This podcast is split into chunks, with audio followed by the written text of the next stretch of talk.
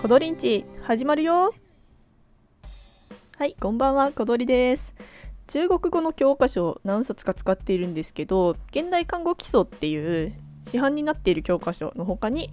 駒場中国語教育研究会っていう東大の先生が作ってるテキストがあります。駒場中国語教育研究会のテキストはメインの現代看護基礎に基づいてこう対応して震度が同じになるような感じで作ってるみたいです。小鳥はちょっと中国語の授業を多めにとっているので全部で4冊を同時に進めています。だいぶ鍛えられてます。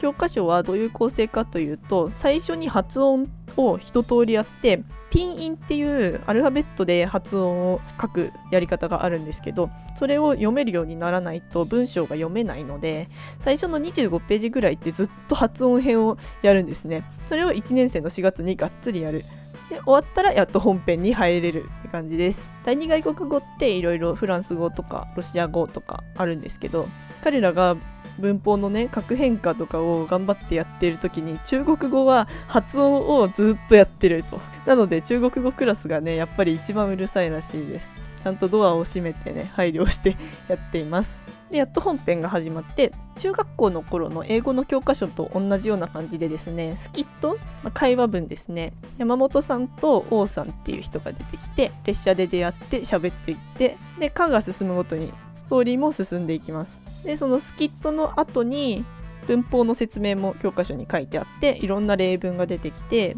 その例文を読んでみようとかで練習問題もついててそれを解いたりしながら授業が進んでいきます。